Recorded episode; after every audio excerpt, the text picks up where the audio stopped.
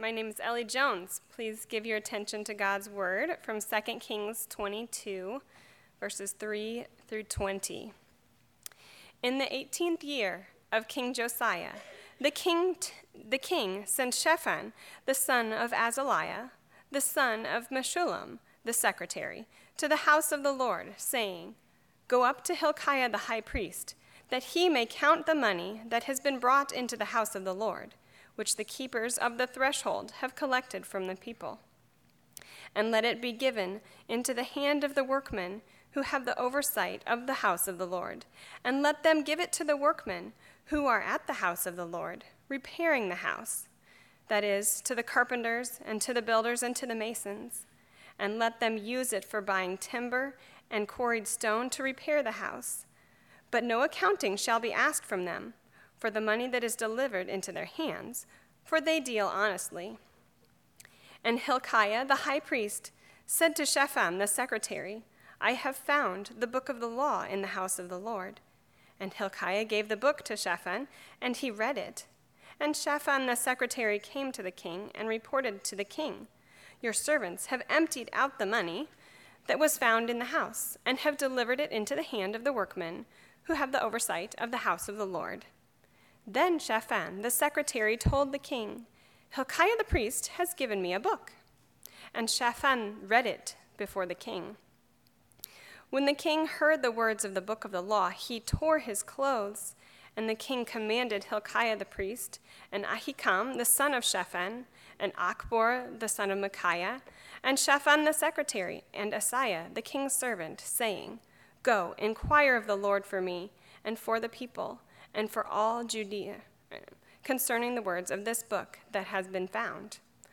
For great is the wrath of the Lord that is kindled against us because our fathers have not obeyed the words of this book to do according to all that is written concerning us. So Hilkiah the priest, and Ahikam, and Achbor, and Shaphan, and Asaiah went to Huldah the prophetess, the wife of Shallum, the son of Tikvah, son of Harhas, keeper of the wardrobe. Now she lived in Jerusalem in the second quarter. And they talked with her, and she said to them, Thus says the Lord, the God of Israel. Tell the man who sent you to me, Thus says the Lord Behold, I will bring disaster upon this place and upon its inhabitants, all the words of the book that the king of Judah has read, because they have forsaken me and have made offerings to other gods, that they might provoke me to anger with all the work of their hands.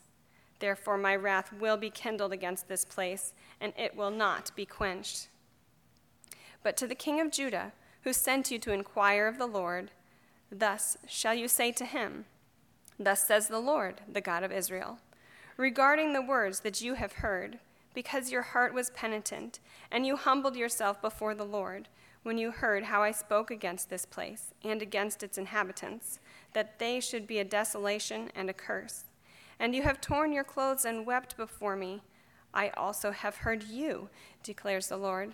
Therefore, behold, I will gather you to your fathers, and you shall be gathered to your grave in peace, and your eyes shall not see all the disaster that I will bring upon this place. And they brought back the word to the king. This is the word of the Lord.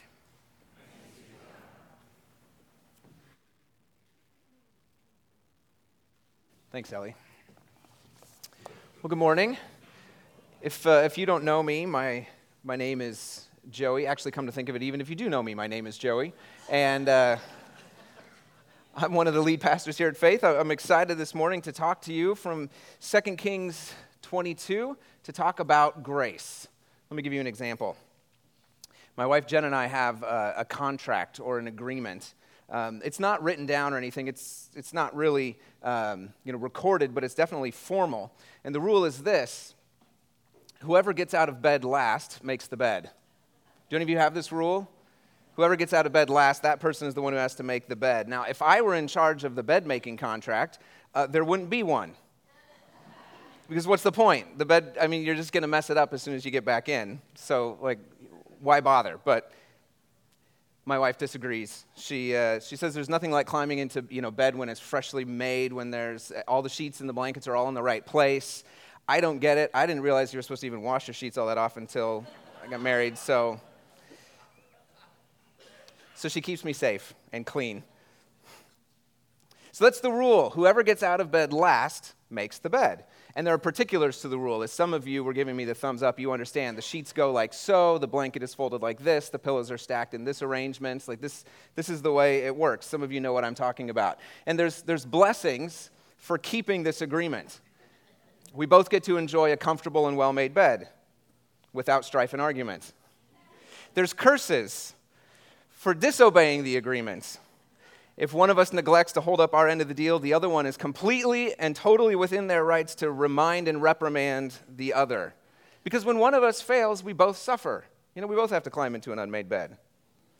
Now, because I'm, it's really not that big a deal to me, but it is, you know, it is to her. So, so we suffer, we both suffer. You know what I'm talking about.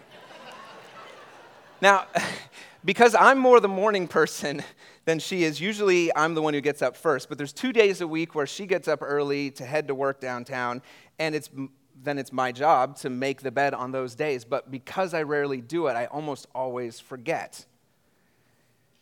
And she has every right to call down curses on me for my disobedience. And she usually does, which is good. That's part of the deal. But you know, sometimes, sometimes she gives me grace you know, a good gift, undeserved, unasked for. She gives me grace and takes on herself a burden that was not hers to bear on those particular mornings. She makes the bed for me and doesn't complain, doesn't point it out, just makes it and goes on with her day. Now, I've noticed that she's given me that grace enough times, and in, more areas of our lives than just making the bed, but enough times that when she does rightfully remind me of my responsibility to hold up my end of our covenant of bed making, uh, my heart immediately says, Hey, come on, you know, like we're in this together. Why can't you get my back? Like, why do you have to point out all the ways that I fail and do things wrong? Why don't you just, you know, make the bed, right? We're a team. I'm presuming on her grace, if you haven't noticed and come to expect it almost as my right, like I've earned it, like I deserve it. Now, if all of that seems way too overblown to you, like talking about grace in terms of making the bed and household chores and all that stuff, you're probably right. It is a l- little intensive a way to think about sharing the household responsibilities. But at least in, in a microcosm, it's a pretty good example of how God interacts with us, or at least how we tend to interact with God, or how we tend to respond to God's grace. Because I know we've all experienced uh, little graces in our lives, whether from our parents or a spouse, from kids or a teacher, uh, from a boss, from friends. Uh, you know, we've all gotten to that point at one time or another where we begin to presume on it, to assume that these little gifts given to us are ours by right, like we deserve them, not seeing those graces for the gift that they are. And I know we do that in little ways because we do it in big ways too. We do that to God's grace. Which is why we're going to take a few minutes this morning just to look again, uh, like we started last week, at the life of King Josiah. Josiah's life is instructive for us because Josiah is a thoroughly pagan king. Uh, his father, his grandfather, thoroughly pagan, but he chose to follow God early in his life. And now we're watching as he's spending the rest of his life trying to figure out how that works itself out in his life and in his kingdom. So, as we look at his life this morning, we're going to see basically three main movements to the story that we're reading, which, which all teach us one, one big idea uh, that God's grace conforms us, confronts us, and comforts us. God's grace conforms, confronts, and comforts us. So if you haven't already, turn to 2 Kings 22 with me. Uh, if you're using the Bible in the seat underneath you, it's on page 387. You, you might find it faster if you just Google 2 Kings 22 and pull it up. So, last week, as I said, we began this six week series looking at the life of King Josiah. We're calling it uh, Faith for Pagans because Josiah uh, is living in a, a, time in which Israel and Judah, the, the kingdom he's in charge of, is basically gone pagan. He, if you remember, he was the last great king of the nation of Judah. That was the southern half of Israel after it had been split into two and the northern half had been taken off into exile. And last week, we talked about how God drew Josiah to himself while he was still a young man, 16 years old, at the top of his kingdom. And while 2 Kings 22 picks up Josiah's story in the 18th year of his reign, when he was 26, uh, 2 Chronicles 34, the other record of the kings of Israel and Judah, it tells us, kind of fills in the blanks for us a little bit, tells us that when Josiah was 20, six years before this, uh, he began a program to rid Judah and Jerusalem of all false worship, of all idols and homemade altars. And only after he began that process did he then turn his attention to the rebuilding of the temple, which we just read about. Now, 2 Kings skips over that six year period and just goes straight to the temple project, which is where we pick up in 2 Kings 22, uh, verse 3. And right away, as we begin reading, we, we see uh, God's grace conforming us or shaping us. Now, verse 3, I'm going to summarize a lot of the story here, but uh, in just these first few verses, Josiah is instructing Shaphan, his, his secretary, kind of what we would call today the Secretary of State. Uh, he, he's instructing him to appropriate the temple funds for a rebuilding project, to clean up the temple and get it working fully again. He's basically told him, spare no expense. Don't even bother keeping accounting because I trust you. I know what you're going to do. You're going to do what's right, but you got to do what needs to get done. Get the temple working again. And it's important to remember the role that the temple played in Israelite worship. It was basically, I mean, it was the center of worship in a way that we don't really have an analogy for anymore. Uh, because in the biblical perspective, God sits enthroned in heaven with earth as his footstool. And the place where God makes contact with earth is in the temple. So, if you want to hear from God, if you want to worship God, if you want to approach God, you have to go to, to the place where heaven meets earth. You have to go to the temple and worship there. Uh, but the people of Judah aren't going to the temple. Because of Josiah's pagan grandfather Manasseh, the temple had become in itself more like a buffet line. I mean, it was no longer reserved just for the worship of Yahweh, but it contained altars and idols to a whole array and range of false gods. And even across the country, people worshiped and made sacrifices to these false gods at their own homemade altars and high places, or wherever it was convenient. Now, even though Grandpa Manasseh had turned back to God at the end of his life, uh, he didn't re centralize the worship of God in the temple, but allowed it to continue on in wherever people found it convenient. And though at least his, at the end of his reign, people stopped worshiping false gods. They continued to offer sacrifices to the one true God on their own altars. And then you might remember Josiah's father came to power, and just the two short years that he was in charge, he reinstated false worship all across the country again. So as Josiah grew in faith, as he continued to seek after God, uh, he knew that things needed to change. So, having begun the work of cleansing the country from false worship, he now began to rebuild the temple, working to restore true worship to the nation of Judah.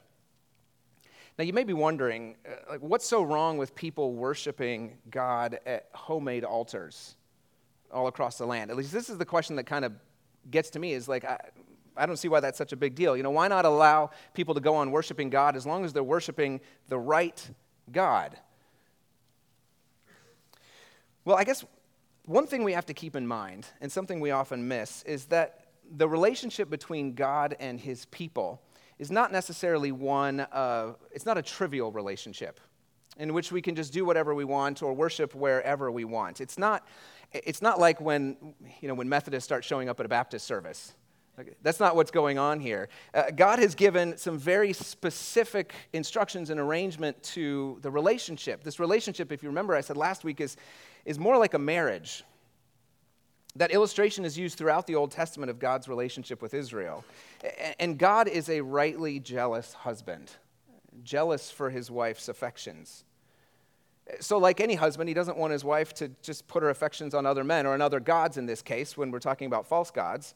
And when we're talking about worshiping the true God, but all over the nation, it's kind of like allowing, like allowing Judah to worship wherever they want is like trying to keep a relationship alive, trying to keep a marriage alive strictly across Facebook, never seeing each other in person.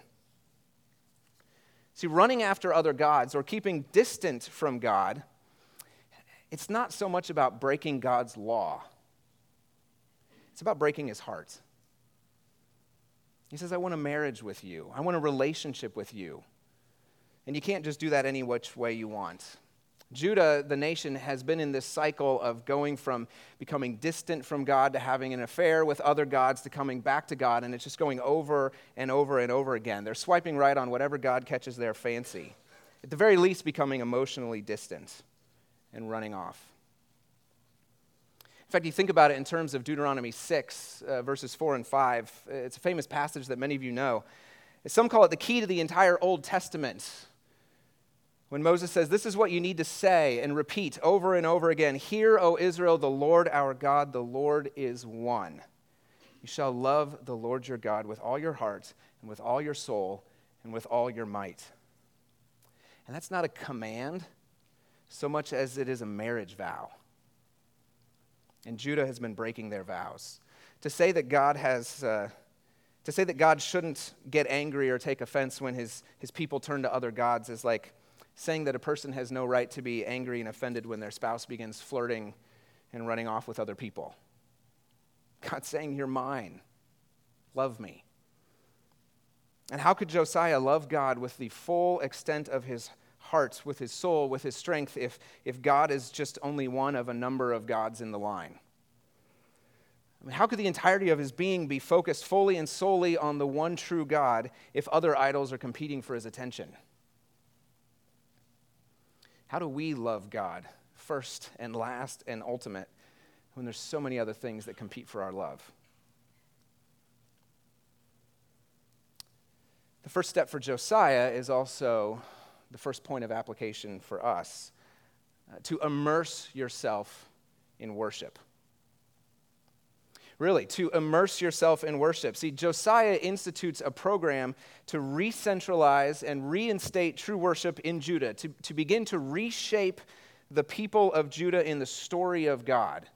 Because only, only true worship, only immersing ourselves in the story of the goodness of God, can, can tune our hearts and redirect our affections towards God. Now, that's an idea we're going to dig into more in the coming weeks. Uh, but for now, we need to understand that, that only immersing ourselves in the story of God's grace will conform us to his grace, uh, will shape us into a loyal and loving people. Uh, the story of a God who led his people out of slavery is a story of grace, one that shapes its people to respond to God in love. But we're not to presume on that grace. Instead, take it as a gift. God's grace conforms us. That's why Josiah was rebuilding the temple. So the story of God's grace in the history of Israel could be told again and again and again.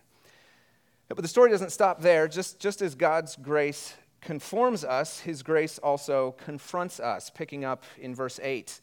In the process of emptying out all the treasures from the coffers of the temple uh, for use in the rebuilding project, the, the high priest stumbles across a hidden treasure buried deep. Uh, Josephus kind of expounds on this story when he, he supposes that, supposes that this lost book of the law was at the very bottom of the treasure chest, underneath all the money. So only once all the money was removed could the true treasure be found. Verse 8 tells us that Hilkiah the high priest, who discovered this book, or at least to whom the book was brought, said to Shaphan, the secretary, secretary of state, he says, I found the book of the law in the house of the Lord. Now that shouldn't sound surprising to us, but it was surprising to them. The book of the law had been lost, some assume, for around 75 years or so, at least since the beginning of Manasseh's reign when it was no longer relevant to the king.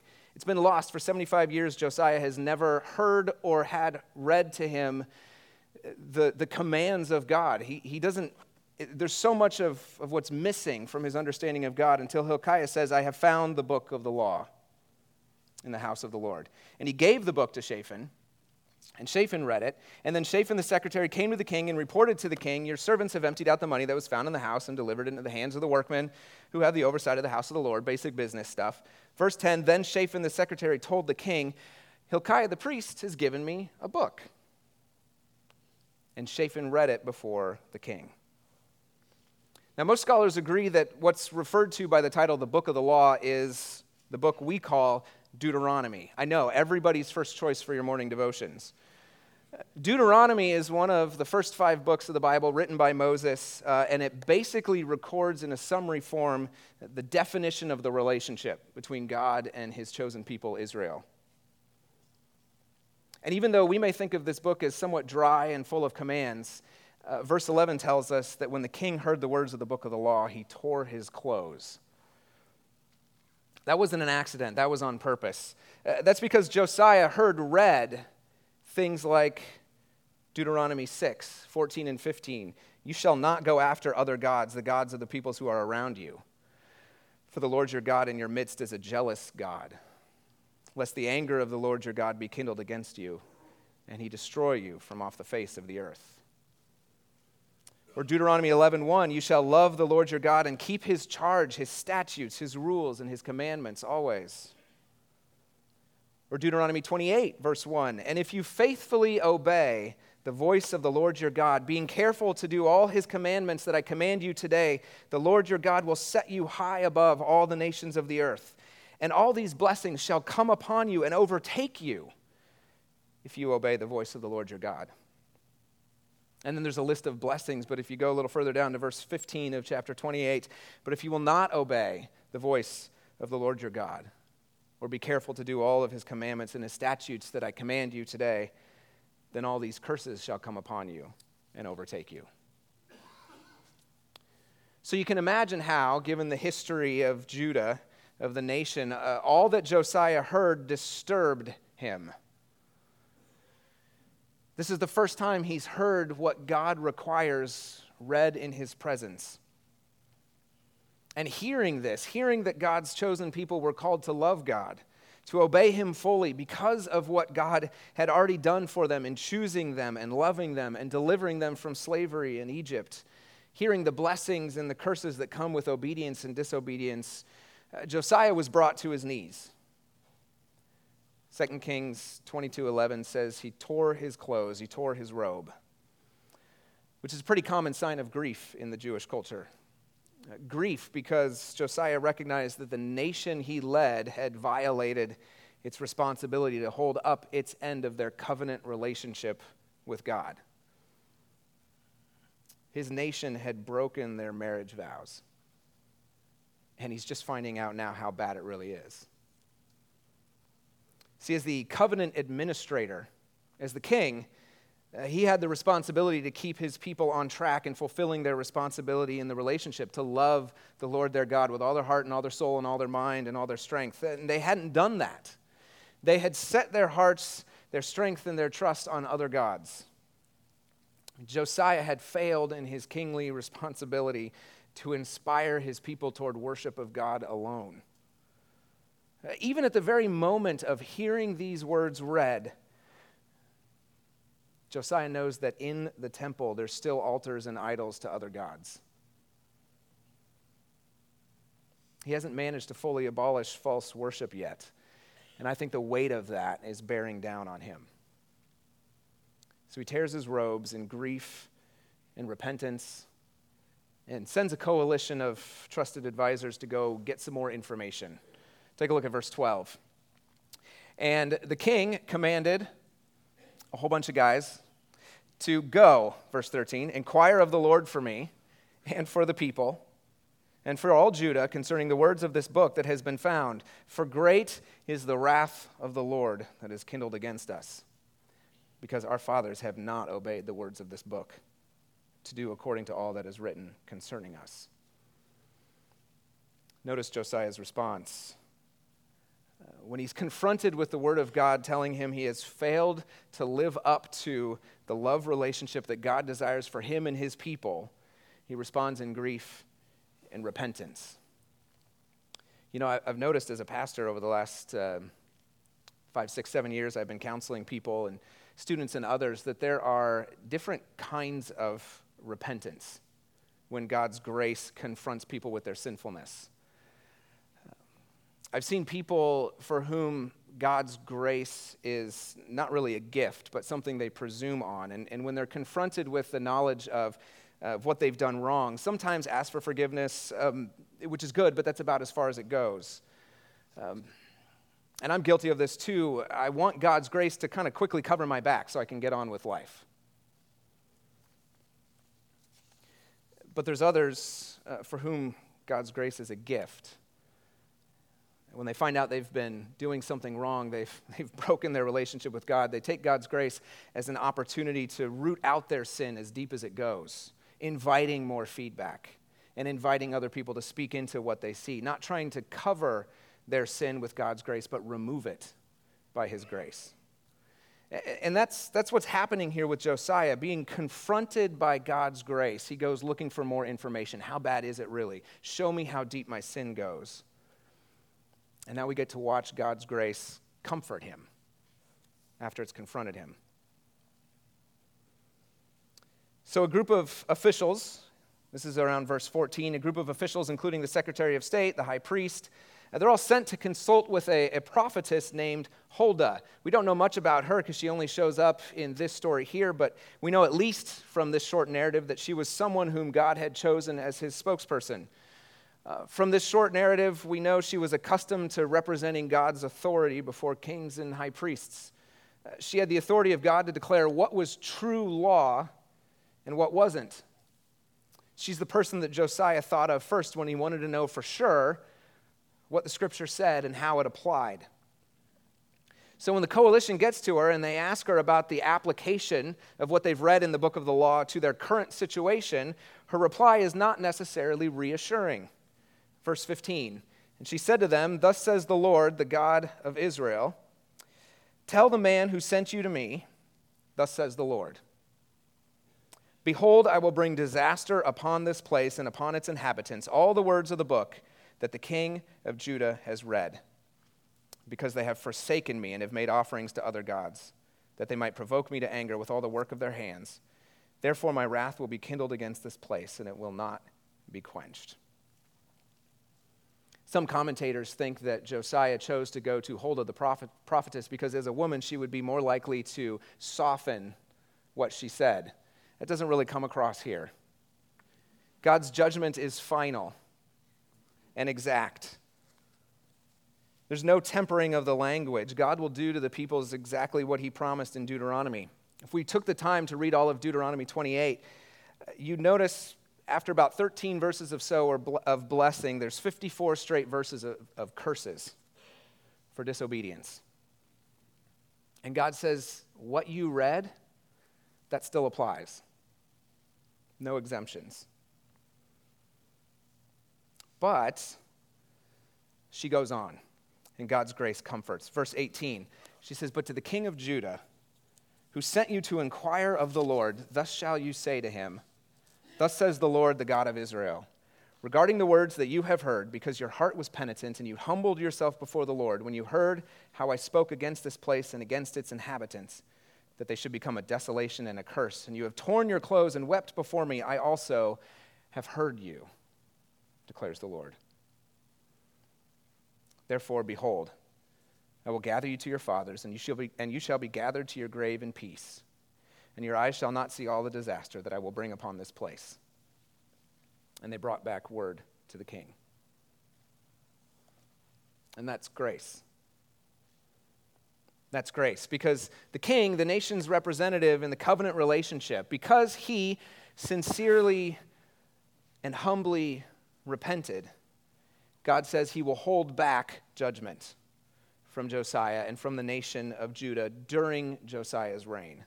That's grace. Grace which comforts, an undeserved, unearned, unasked for gift. Now, God has told Judah exactly what he will do if they fail to hold up their end of the relationship, to love God with their whole heart, with their whole mind, and with their whole strength. And they've failed, so he has every right to follow through on his end.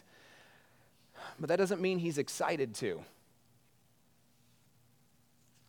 See, it's hard to understand the dynamic between God and his chosen people as long as we think that they're in an essentially transactional relationship, a, a kind of quid pro quo, you scratch my back, I'll scratch yours relationship.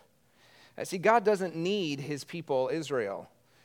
He didn't choose them for his sake in order to get something from him that he couldn't get anywhere else.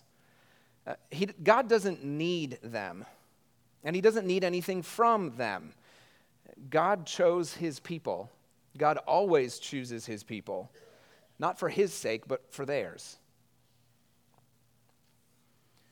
If you read the entirety of Scripture with a careful eye to the analogies used for the relationship between God and his people, you'll notice that rarely, if ever, are the analogies uh, militaristic in nature or power oriented or even transactional. In other words, you don't really read God saying, I'm your conqueror, you're my subject, or I have defeated you in battle, now submit to me. Instead, you read things like, I'm your rescuer. I'm your redeemer. I'm your father. Be a loyal son. I'm your husband. Be a loyal wife. See, over and over, God says to his people, I have chosen you. I have loved you. I have rescued you and redeemed you. I have lifted you up and cleaned you off, and now I offer you life. Choose life. And over and over, we read of God's people turning their backs on him and snubbing his love. Love the Lord your God with all your heart and with all your soul and with all your might.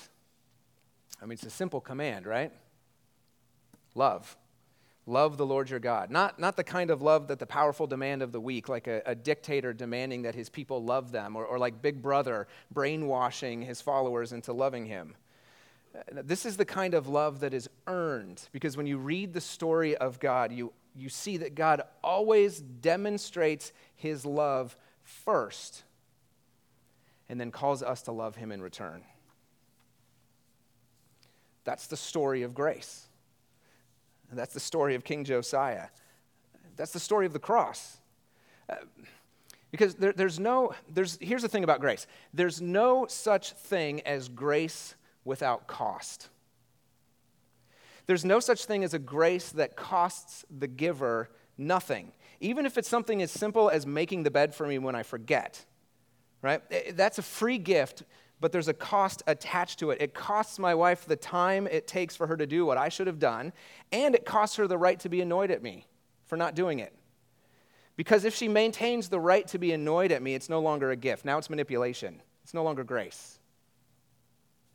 Grace is an unexpected, undeserved gift, never to be counted on to be repeated,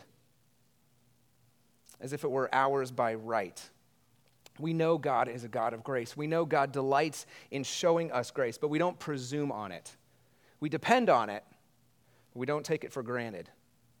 We don't assume that we can do whatever we want and then let His grace pick up the tab for us and clean up after us.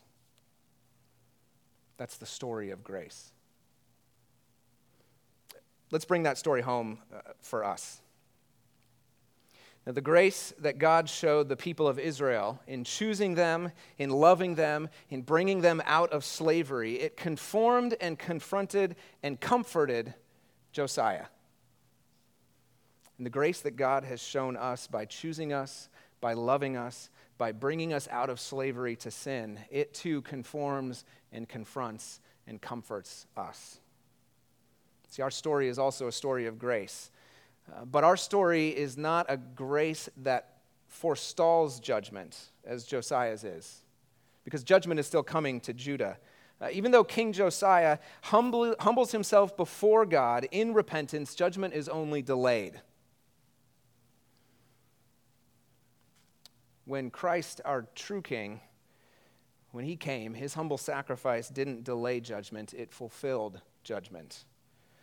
His death didn't push judgment out into the future, his death drew judgment into himself. It absorbed it and met the judgment fully. Unlike King Josiah, our King Jesus gave us the ultimate grace, the ultimate undeserved gift that we could never earn, never ask for, never deserve. When he, when he took the, for us the entirety of the punishment for our disobedience and set us free from slavery to sin.